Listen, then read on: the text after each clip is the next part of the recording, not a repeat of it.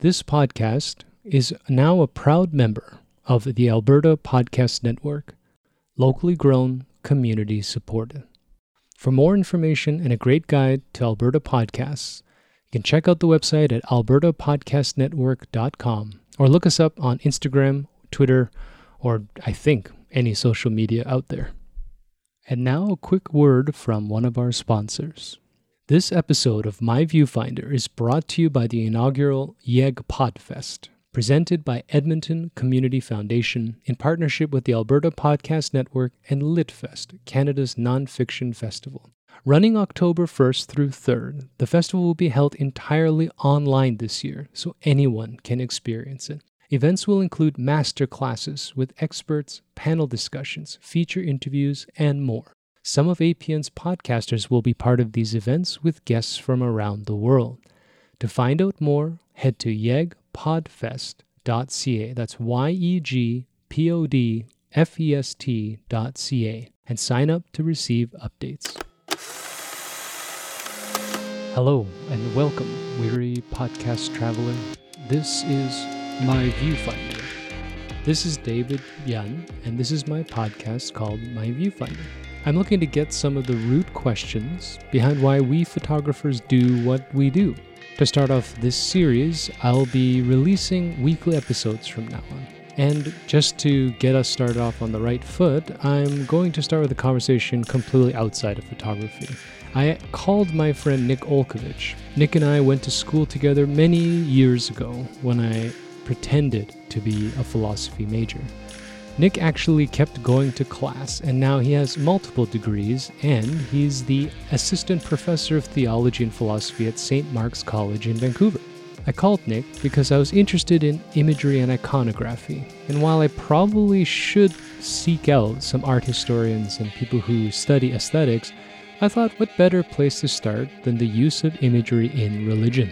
Nick's got a fascinating perspective, both in his field and in our discussion, as he's influenced by more contemporary writings, particularly that of Bernard Lonergan, a Jesuit priest and philosopher who, if I understand this correctly, sought to work with both rational, empirical data and spiritual experiences of the unintelligible, something he called critical realism.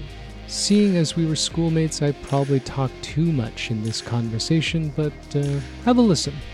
I think, in conclusion, imagery, it seems, is influenced by cultural context. It can be gateways into a greater sense of fulfillment and, dare I say, a spiritual connection to our world. All right, brother, I'm at your I'm at your disposal. Yeah, let's talk. Uh, let's talk. How about uh, how about we do a brief introduction? I don't even know what your official your official title is right now. So yeah, I'm talking to my old friend Nick Olkovich. But wh- what do you do now, Nick? Uh, yeah, I uh, thank you for having me, Dave. Uh, I I uh, I so I teach uh, religious studies and theology at uh, St. Mark's College and Corpus Christi College uh, at the University of British Columbia here in Vancouver. Um, it's sort of the Catholic college at the University of British Columbia, uh, and I've been here about three years. I so I'm an assistant professor and I hold the Marie Anne Blondin Chair in Catholic Theology. Um, yeah, and so I teach it both at the undergraduate level and also at the uh, graduate level. Nick and I went to school together. Uh, Nick actually went to class, and I just waited for him at the bars. So uh, Nick got a degree, Two, three, three of them, and uh, Four. four. fuck, excuse me. Uh, yeah, and as far as I know, you are not a photographer. I am not. No. No. Okay. So uh, the reason I want to talk to you, actually, Nick, is because you're a philosopher uh, rather than a photographer, if if I'm allowed to say that. Uh, I don't know. Would you consider yourself a theologian more than a philosopher? I'd say I'm probably working in the at the margins of both. So I'm not really a good philosopher, and I'm not really a good theologian. Well, it's perfect then for this conversation. We don't want too much credibility. Uh, yeah, actually, the reason why I talk to you, other than uh, just catching up, is uh, you know working in photography now, as I am.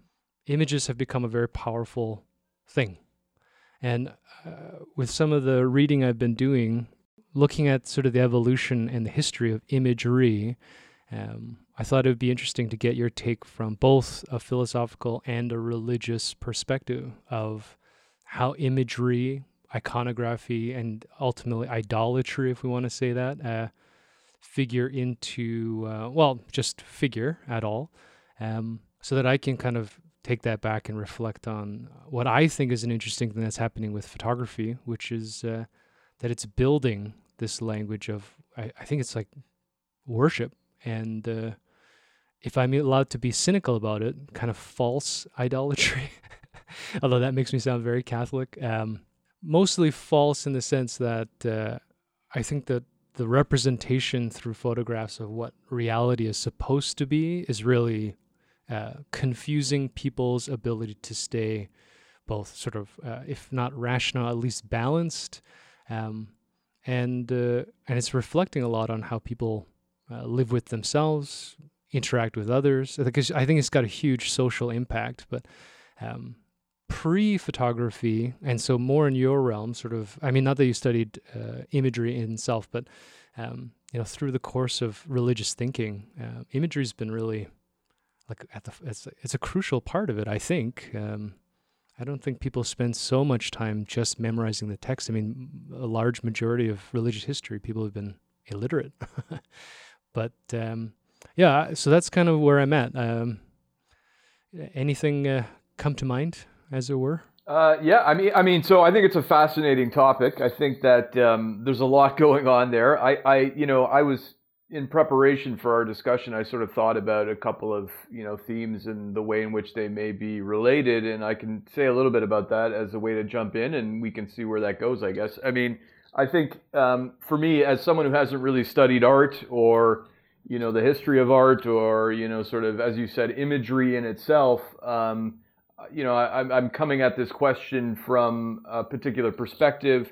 And I think the phrase that I would use um, is the question of sort of sacramentality um, in the Catholic tradition and, and, in the broader sort of Christian uh, uh, tradition.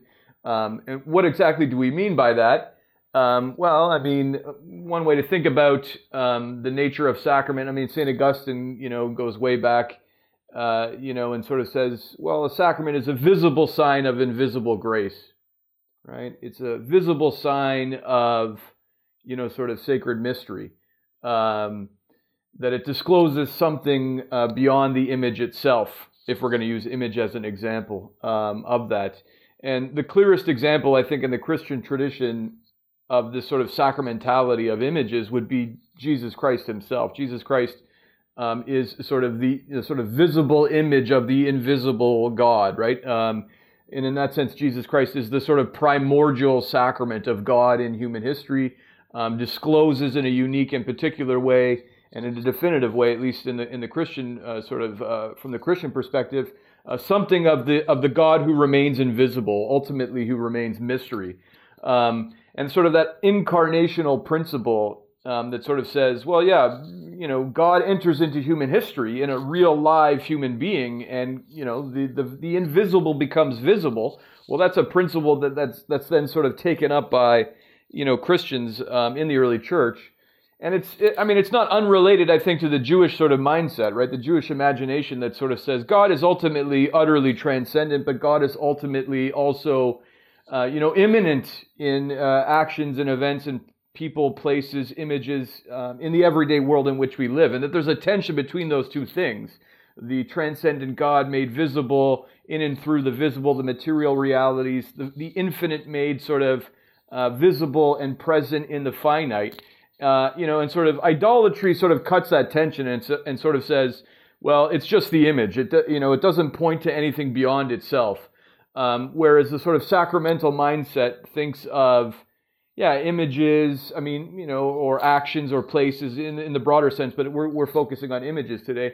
But yeah, an, an image, for example, or what we might call an icon, right? Very typical in the sort of Eastern tradition to speak of icons. Yeah, we can speak of an image of Christ or an icon of Christ in terms of sacramentality, right? As a visible sign that mediates uh, something deeper, right? Um, that points beyond itself, right?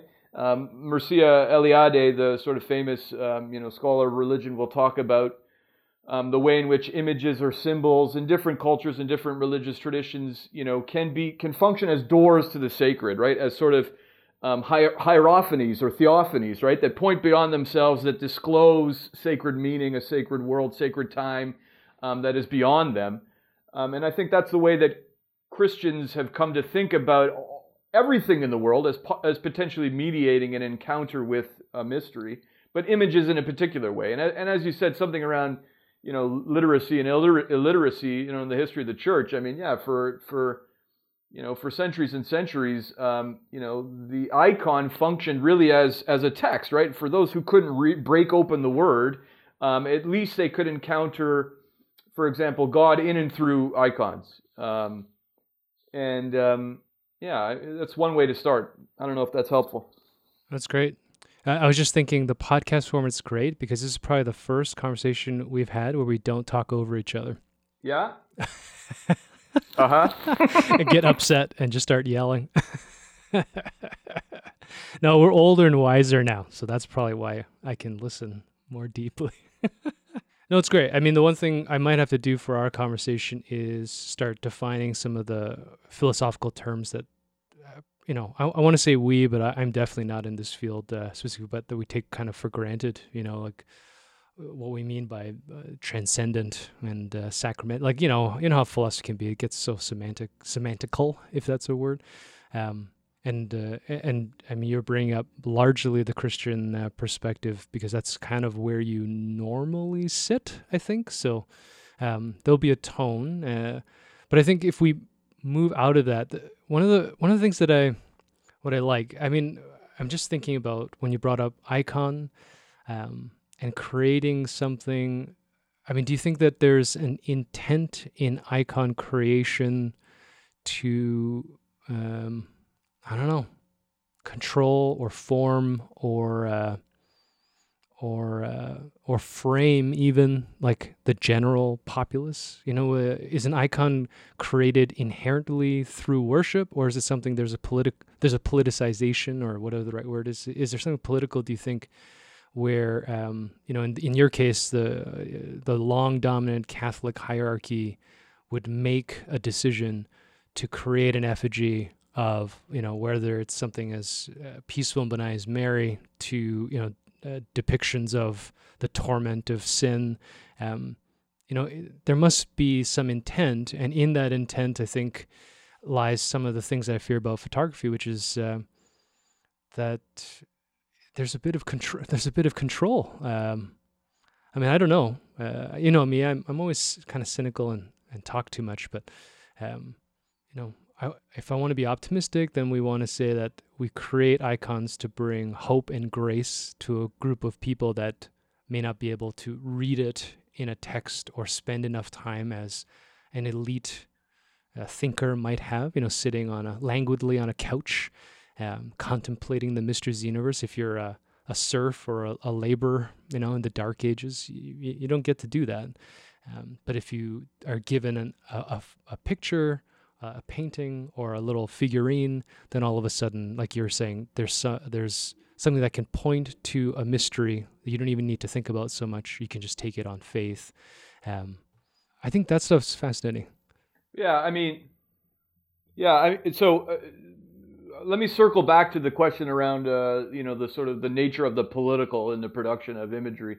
Um, I, just to sort of maybe say a little bit more about that last point that you made um, yeah, I think it, it's this idea that um, in and through uh, you know the viewing of an icon or the the viewing of sort of religious art, um, as I said, I describe that as a sort of a, a, potentially a door to the sacred, and and the the, the world that it, you know the sort of sacred meaning that is disclosed in and through the viewing is received purely as gift, at least in the in the Christian perspective. It's something that that that comes to one in and through um, the viewing itself.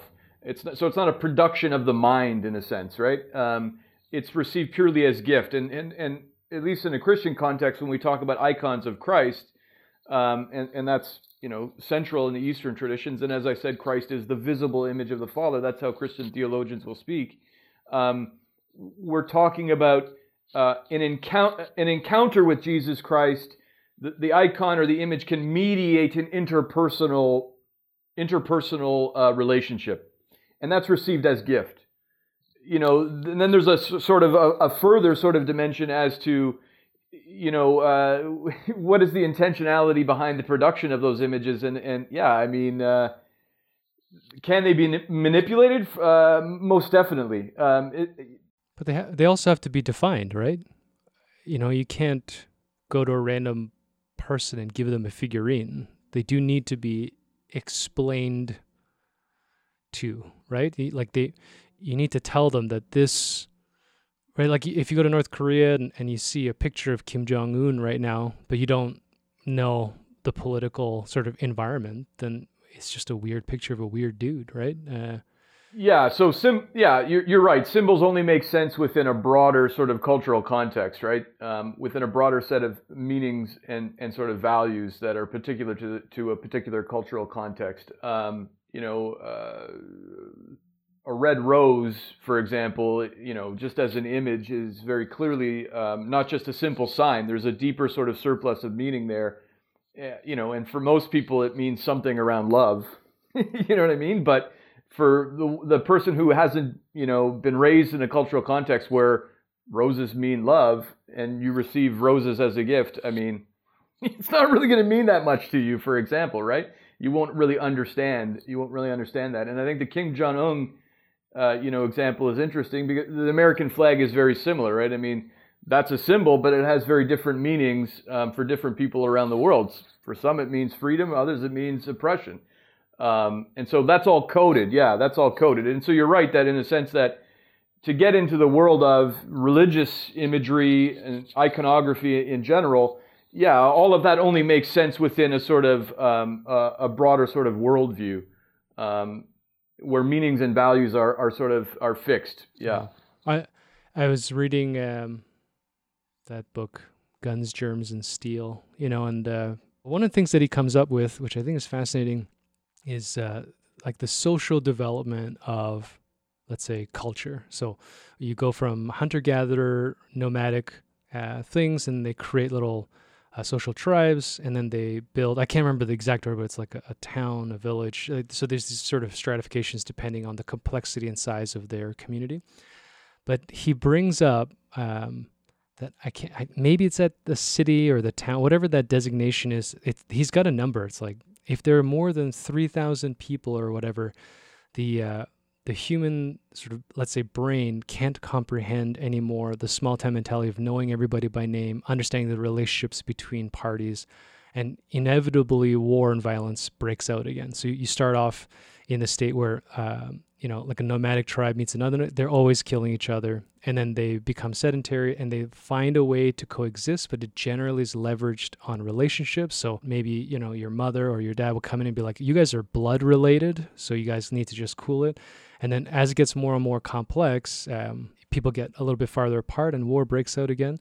And then he posits that that's where uh, politics, social hierarchy, and religion appear. Um, and it's this iconography and this implied social meaning that begins to give these societies the ability um, to exist. So we need like an overarching sense of the rules. And I think you know, or I'm thinking, what is the role that imagery, iconography, and all this stuff has in uh, kind of just telling people to to be more obedient uh, and to just listen to what used to be a single tone message. So religion might be like, uh, stop murdering each other and try to be nice to each other. Um, I think that's getting twisted a lot. And you brought up it, like the intent of how you present it and build images is going to have an effect. But um, it just makes me think too much, as usual, um, about how controlling all of this stuff uh, can be. Maybe, maybe that'll be the softer way instead of just saying that it is inherently um, negative.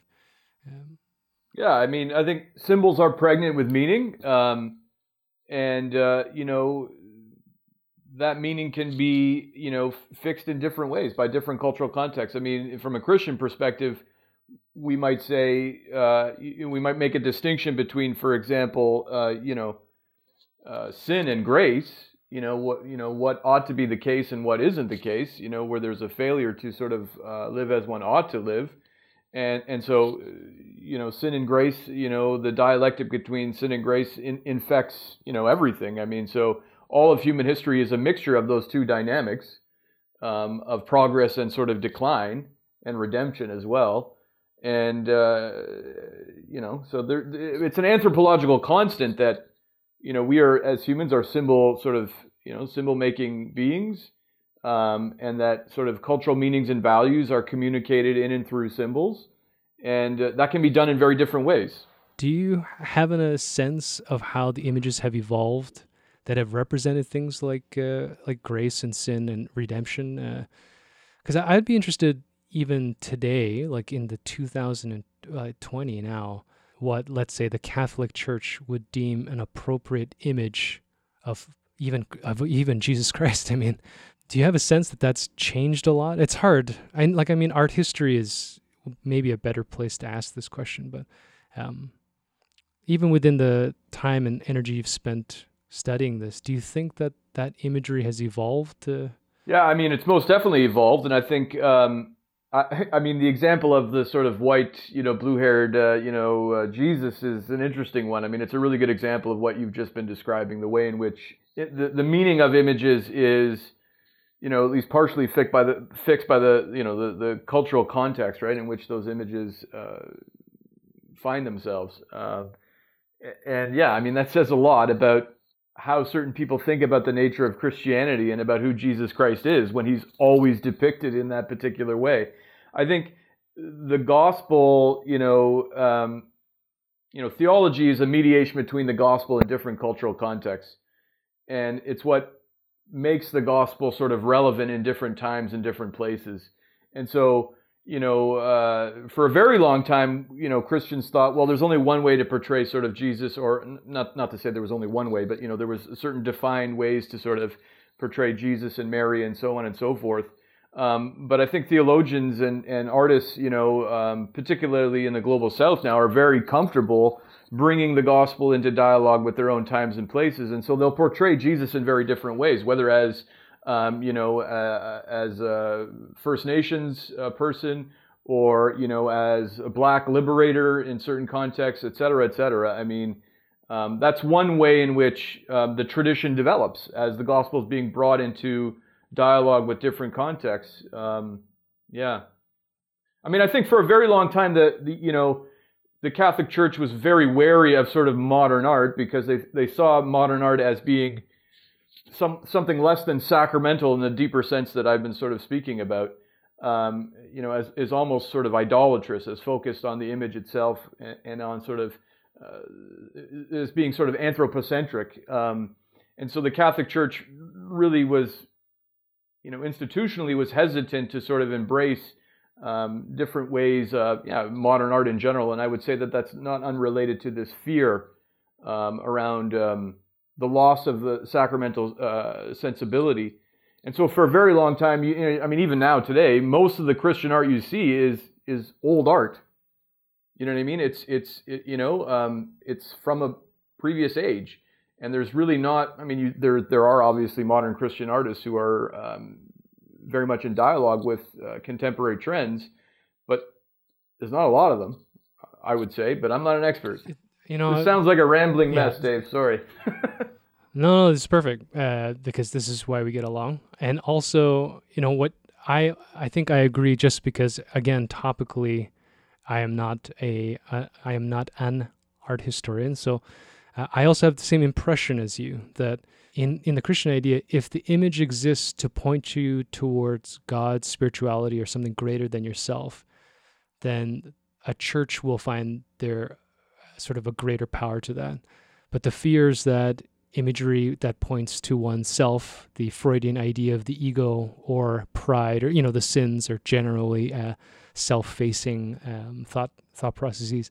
That that a church group would find that um, frightening. If not, I mean, never mind the deeper stuff with sin and, and damning people to hell and all that kind of like really dramatic shit. but they're scared of the implications of the power of images to um, to make people uh, selfish and self-absorbed. Um, and, and I, I think that makes a lot of sense to me. Um, yeah, from yeah, I mean, again, not an expert in this area, but yeah, what you're describing makes sense to me. Do people, modern or re- reasonably contemporary religious thinkers, you know, comment on this the current social status? You know, are, are, uh, clearly, for example, on the top public level, the Catholic Church is very always concerned about uh, how they fit in with the modern world, and you have such strong tonal changes, and then. But we, I feel like I don't know. Maybe this is just us being childish, but it feels like every ten years there's like a cultural problem, like globally, uh, in the time that we've existed. Uh, um, so yeah, like how's how's let's say Christianity with that? I mean, is there inner dialogue as far as you're aware of that that there's something different about the way people are dealing with uh, you know fear and faith right now versus uh, maybe the dogma of uh, you know the 1500s and how Catholic thinking was written at that time. Uh, I mean, it's a weird question, but it's a big one. yeah.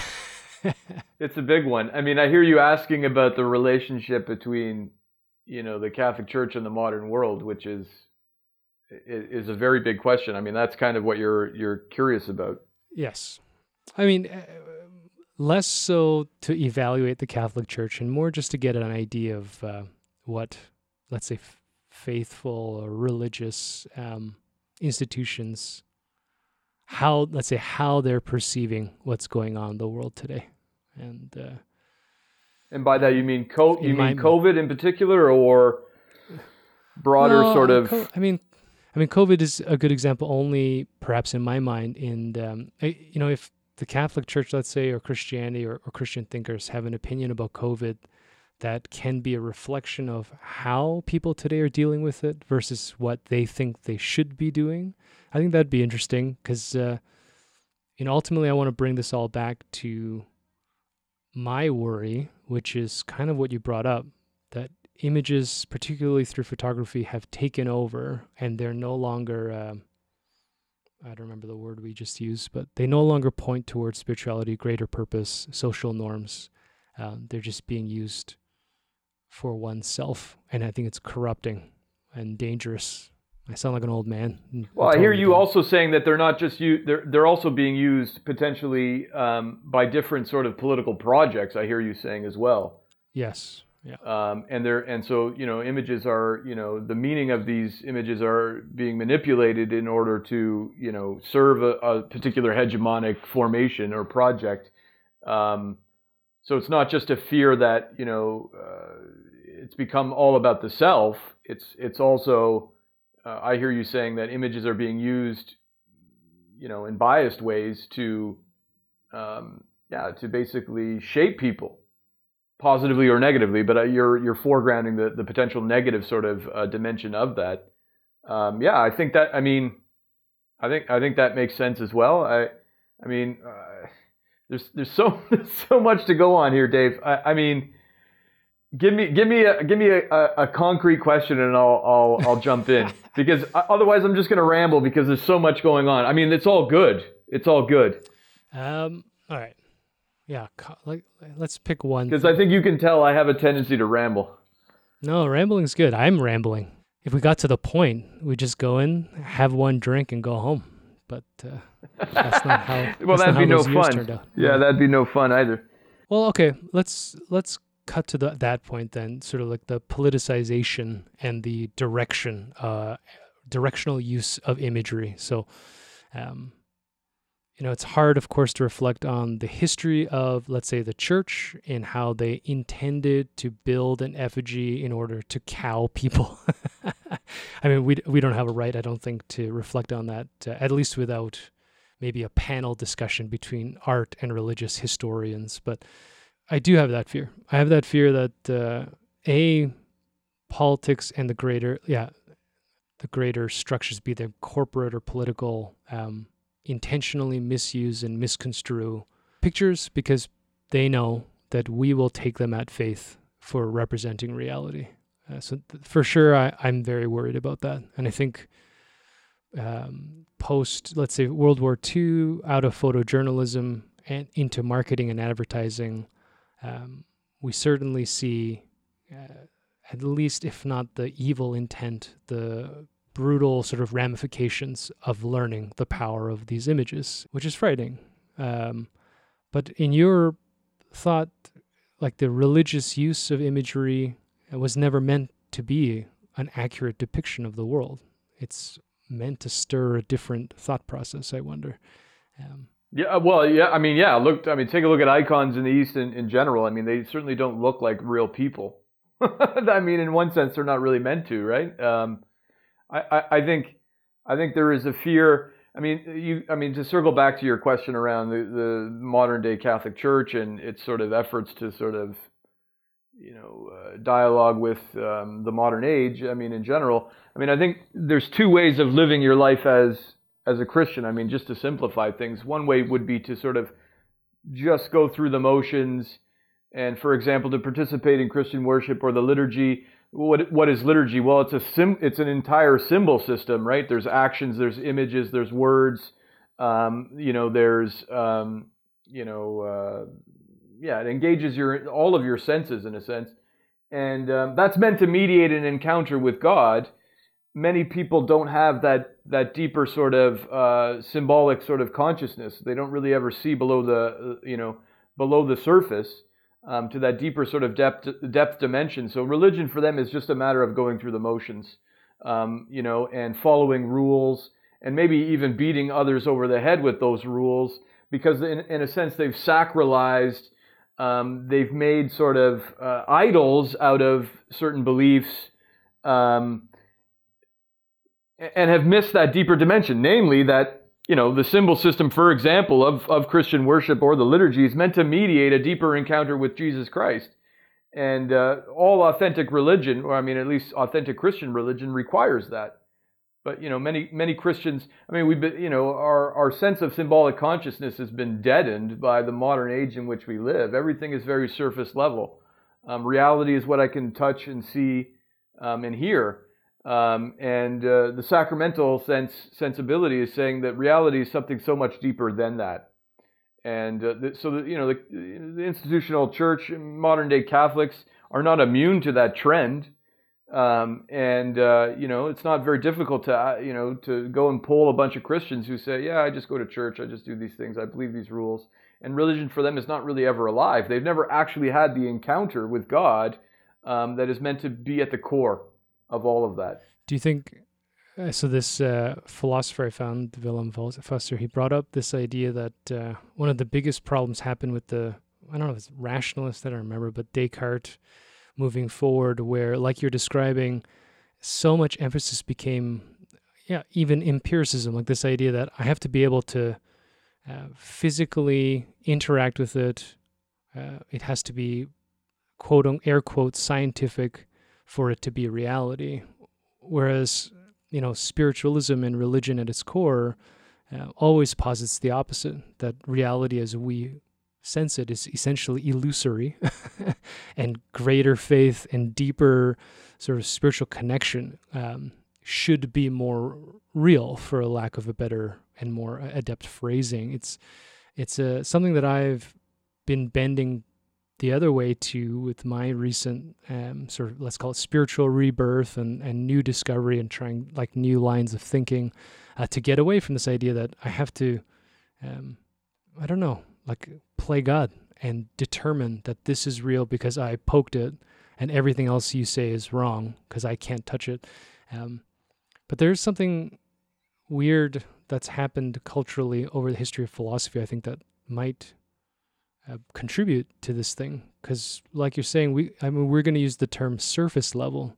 Um, it is a very judgmental term. Um, you know, if we go, let's say, to a class that you're teaching out of however many kids, you know, uh, let's say in a first year introductory philosophy and religion course, um, you know, what is the percentage of people that are going to have a, a, deeper spiritual religious experience? I mean, I don't know. Like, you know, at that point, it's just, um, let's call it devil's advocate. But I mean, I think it, uh, uh, do you want me to jump in there or no? No, I mean, yeah, go, go, go. I think it's a great question. I think, I mean, I think that's a really good question. I think, um, you know, from from my perspective, when I teach, for example, a world religions class, you know, and the vast majority of my students are Christian uh, or have been raised Catholic more specifically, they come into that class and they think they understand what you know Christianity is all about. Um, and and for many of them, they have some idea of you know who Jesus is, and and they have some under, basic understanding of Christian symbols, including images. Um, but uh, you know, again, they've you know whether or not they've actually had the experience of encounter with God they can't really pinpoint it in their actual experience. Do you know what I mean? So many of them do live sort of, it's a going through the motions. They were raised to be Christian, they participate in all of these rituals, and in and through that participation, they've, you know, they've internalized some of those meanings and values, but it really hasn't ever come alive for them. Or it has, but they just haven't been able to connect the dots because, you know, everybody's told them that reality is precisely what you can sense and touch and feel and taste or see or smell. And um, there's nothing deeper than that. Um, but you know, when I peel that back for them, and we sort of talk about, well, you know, give to give you some examples, and these are examples that I've used in, in classes before, and you know, in retreats and so on. Uh, I mean, you know, think of uh, a beautiful sunset. Think of, you know, uh, your favorite sort of piece of art, for example um, if we're going to go with images, but I mean, you can think of the sunset as an image, I mean, right? Um, or holding a newborn baby, or, you know, listening to your favorite music, or sitting with family and friends at dinner. Um, and that there's a, there, you know, in and through these experiences, uh, everyday sort of experiences, uh, we can encounter the uh, sort of sacred mystery. That all of these everyday sort of experiences are potentially doors to the sacred and that you know uh, this experience of the sacred comes to us freely as gift. Um, and you know Bernard Lonergan talks about how you know different obviously philosophers and theologians will talk about this experience in different ways. Lonergan talks about it as an experience of unrestricted being in love, right? It's an experience we don't work for it. It's not a reward for you know doing certain things. It, it overcomes us freely as gift, and it, it we it, it's experienced as a foretaste of whatever would fulfill us completely. It's a it's a tiny little taste of what complete fulfillment or ultimate sort of happiness um, would look like, and we get a taste of that, and it, it, it's given to us freely as gift. Um, and, and, and that's how religious symbols are, are meant to operate for Lonergan, right? They're meant to mediate this encounter, and the experience of that encounter is an experience of fulfillment. It's a tiny little taste of whatever would fulfill your desire for happiness, for fulfillment completely. Um, and, you know, many students who have been, you know, uh, embraced the sort of scientistic in the pejorative sense mindset, the sort of materialist mindset, have these experiences. They're just not able to identify them and to name them for what they are. Um, and so they sort of explain them away. Um, but I think w- when you're able to sit with students and, and, and to sort of help them sort of take a step back and think about these types of experiences in their lives and where they might have had them and get them to be able to describe the, the way they felt and so on, um, they actually end up connecting in a lived way, in a real lived and authentic way with the tradition that they were raised to, you know, sort of practice without any real deeper connection, right? And I think that's the case for most, many, well, I don't want to say most, many religious people, people who are raised in a particular religious tradition, only later come to an experience, a real experience, right? The, the sort of encounter that underlies everything that that religious tradition is about. Um, and until then, religion is not really alive. Here's a message from one of our sponsors. This episode of My Viewfinder is brought to you by the Calgary Foundation. Whether it's funding anti racism programs, addiction recovery, or food hampers for the hungry, for 65 years, the Calgary Foundation has proudly supported the charitable community to address some of Calgary's biggest challenges. Now, during this period of unprecedented urgent needs, Calgary Foundation renewed its commitment to building a healthy, vibrant, giving, caring, and resilient community. If you're a registered charity looking for a grant, a professional advisor creating a giving plan for your client, or a donor wanting to give back to your community, discover a wealth of resources at calgaryfoundation.org and learn more about their work through Calgary Foundation's Facebook, Twitter, or Instagram.